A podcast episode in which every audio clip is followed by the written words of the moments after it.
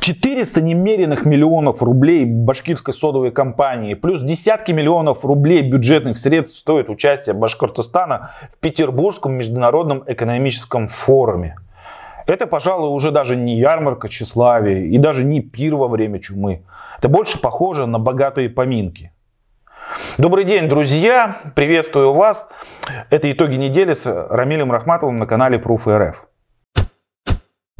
Ничего особо примечательного на оперативном совещании в правительстве не случилось и не было озвучено.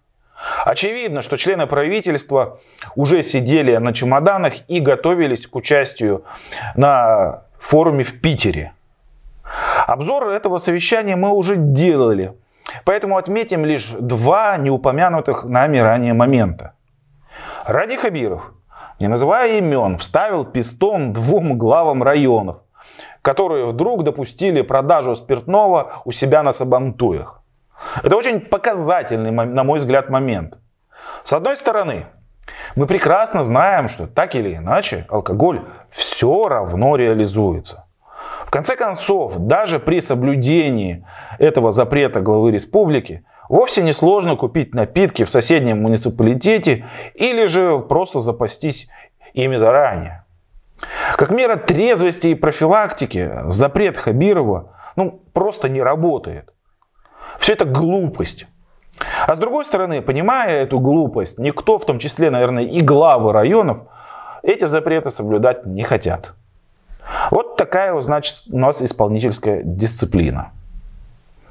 Кроме этого, Ради Хабиров на оперативном совещании заявил о втором раунде войны с семейством бывшего главы администрации Иглинского района Решата Исхакова. Как по мне, то я вижу эту ситуацию как драка жабы с гадюкой. Вот побыл Исхаков главой района, а потом оказывается, что самые жирные, большие земельные участки под Уфой у него находятся в собственности. Явно не ангел. Когда же несколько месяцев назад Ради Хабиров объявил эту войну с Исхаковыми, то я сразу назвал это его ошибкой. Дело тут даже не в победе или поражении, просто главе целой республики не к лицу вообще объявлять кому-то войну, тем более уже частному лицу. Это просто унижает сам статус руководителя региона. Повторю также мысль, что с Исхаком легкой победы вовсе не будет, а будет Пирова или даже Хабирова победа. Новая волна этого противостояния на прошлой неделе, вот напомню, началась и, в принципе, сейчас ведется информационных вбросах в республиканских СМИ.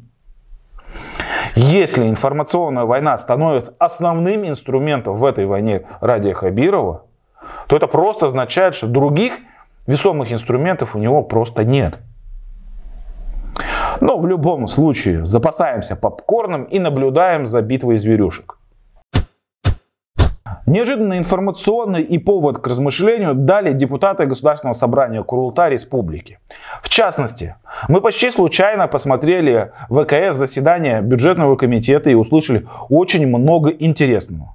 Хотя я, впрочем, лукавлю. На самом же деле э, мы смотрели не случайно. Дело в том, что накануне телеграм-канале сделали вброс об отставке аудитора контрольно-счетной палаты Рахимьяна Гумерова, являющегося супругом сенатора Лилии Гумеровой. Ну, дескать, ему якобы вменялось использование автомобиля супруги как сенатора и некоторые какие-то слабости. На самом же деле все было гораздо прозаичнее и просто. У всех аудиторов вышел срок, и они проходят процедуру переназначения через комитеты Курултая. Чтобы отследить этот процесс, мы решили посмотреть заседание бюджетного комитета. В итоге нас ждал очень интересный сюрприз – Ради Хабиров в очередной раз смог нам доказать, что живет принципами своей братвы. И что республика для них, а не они для нее. Именно по его указанию аудитором счетной палаты сейчас становится супруга руководителя аппарата правительства и экс-главы Ишимбая скандального Азамата Абдрахманова. Напомню, что Айгуль Абдрахманова ранее трудилась заместителем главного врача по экономике такой же скандальной Ишимбайской центральной районной больницы. По больнице. По самой Абдрахмановой у нас есть вот множество публикаций. Вбейте фамилию в поиске на нашем портале и сможете обновить свои знания. Суть же в том, что госпожа Абдрахманова, на мой непросвещенный взгляд, явно не обладает необходимыми компетенциями для работы аудитором КСП. Ей, как и Ерхимьянову Гумерову, видимо, придется представлять специального помощника, который будет нести всю нагрузку. А в это время она сможет отдыхать на морях.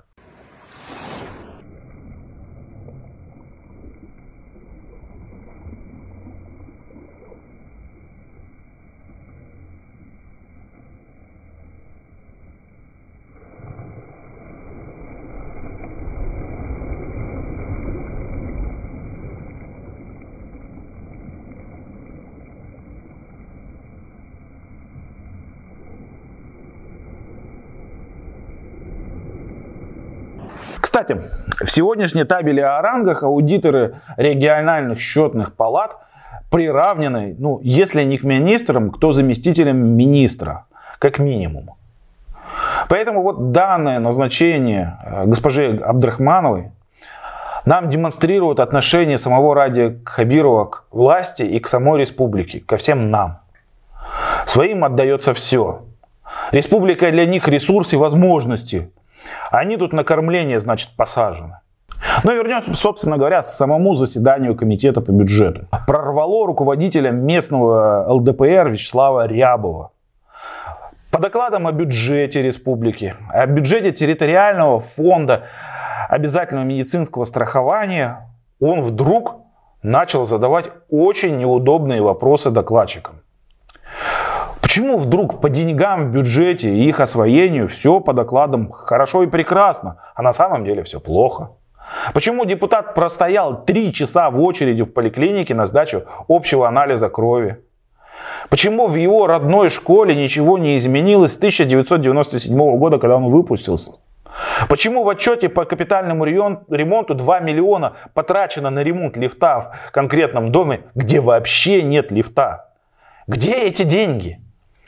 Представители Минфина и территориального отдела ничего убедительного ответить не смогли.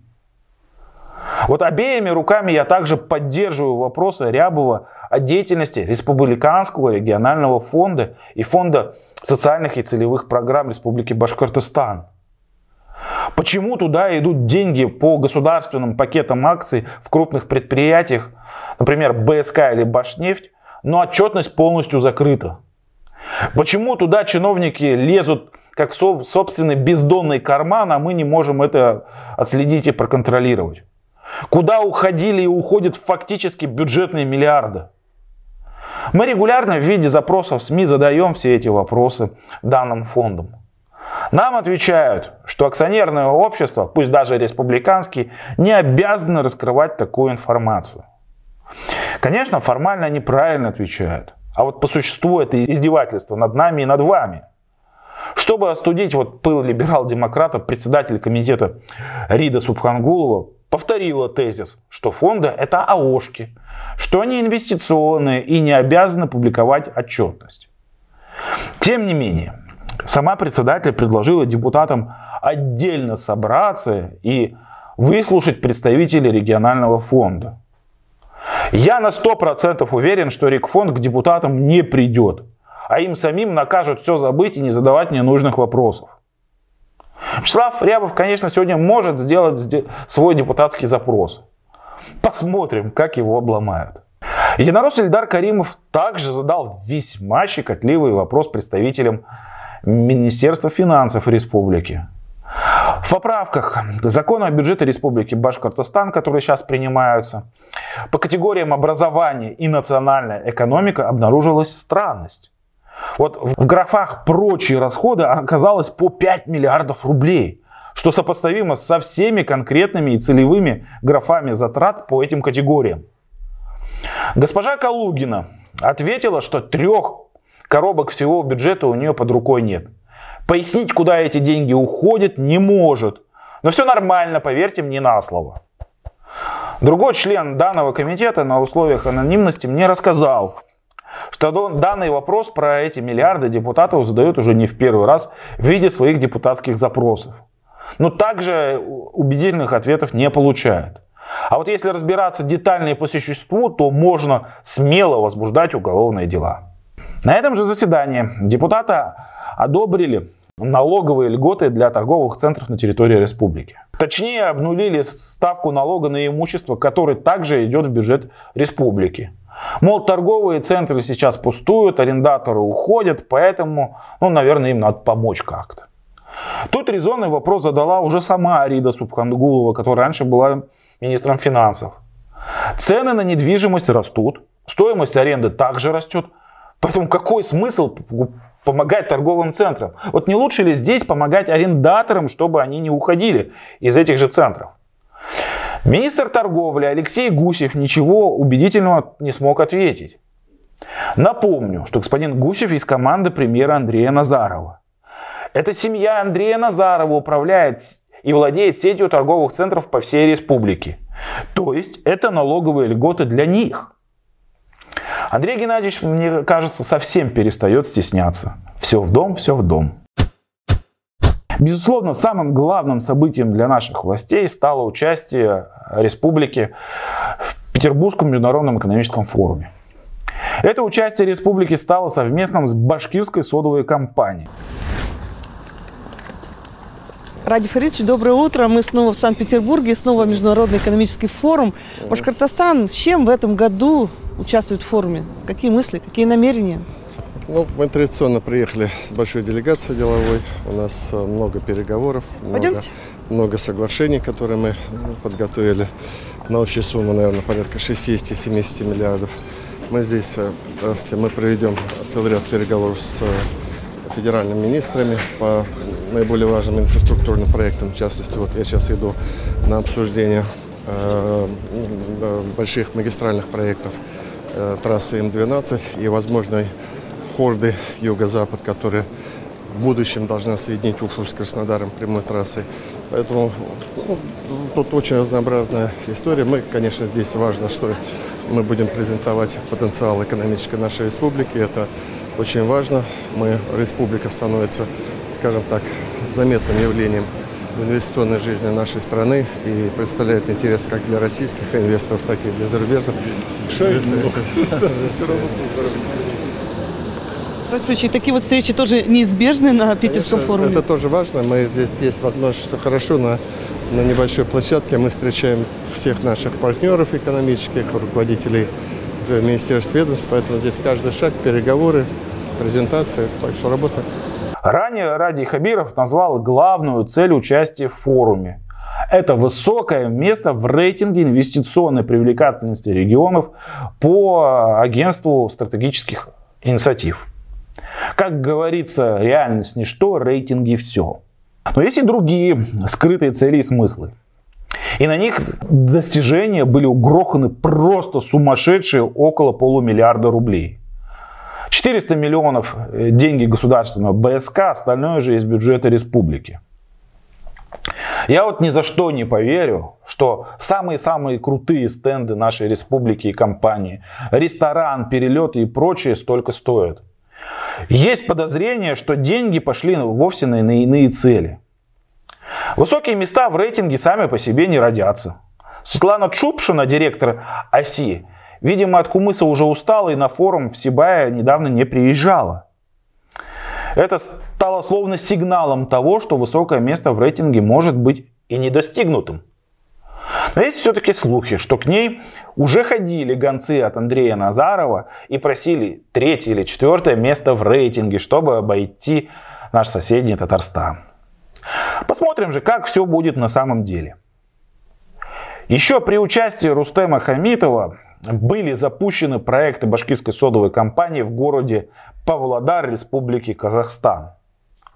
Но есть информация о серьезных проблемах что у тамошних предприятиях компании возникла очень большая проблема. Власти Казахстана не дают добро на разработку двух основных месторождений сырья. Возник тупик. Поэтому БСК сделала большую ставку на встречу Радия Хабирова с президентом Казахстана Такаевым, чтобы вот как-то хоть они разрешили данный вопрос. В итоге Ради Хабиров по результатам встречи с Такаевым действительно рассказал о БСК и Павлограде. Вот мне интересно, сколько могли наши отгрузить казахам за эту встречу? И будет ли разрешена проблема с месторождениями для БСК? Точно так же был заранее анонсирован визит к стендам республики и встреча с министром промышленности и торговли России Денисом Мантуровым. Именно господин Мантуров, в отличие от коллег из Минфина и Росимущества, яро выступает за передачу башкирской содовой компании и других башкирских химических предприятий под доверительное управление и контроль некого АО «Русский водород», которое связывают с Ротенбергами. От этой встречи ожидалось как минимум, наверное, ясность по происходящим процессам. Но не случилось. Мантуров вроде как не пришел.